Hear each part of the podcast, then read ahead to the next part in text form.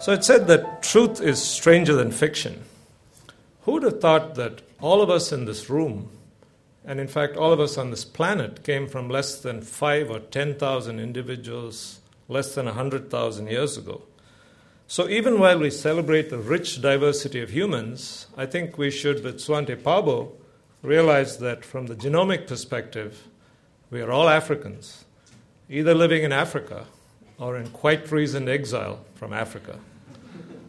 So, in this regard, I cannot help but close and mention something that I came across last week, and that was a reminder about the upcoming US Census.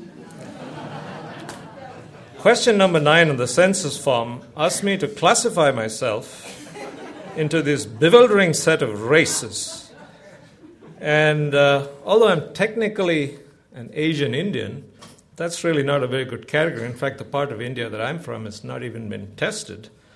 So, um, my own ancestry probably involves ancient Dravidians, Indo European invaders, immigrants from Syria, Chinese sailors, Arab traders, and who knows who else.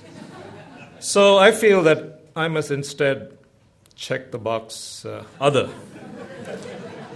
But then I have to make two choices.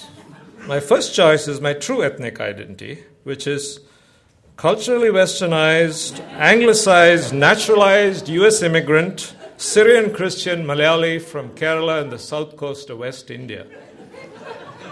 So I thought about this, and I think what I'm going to do instead, and I would encourage you to tell everyone to do this. Let's, let's make, a, make a change here and just say human.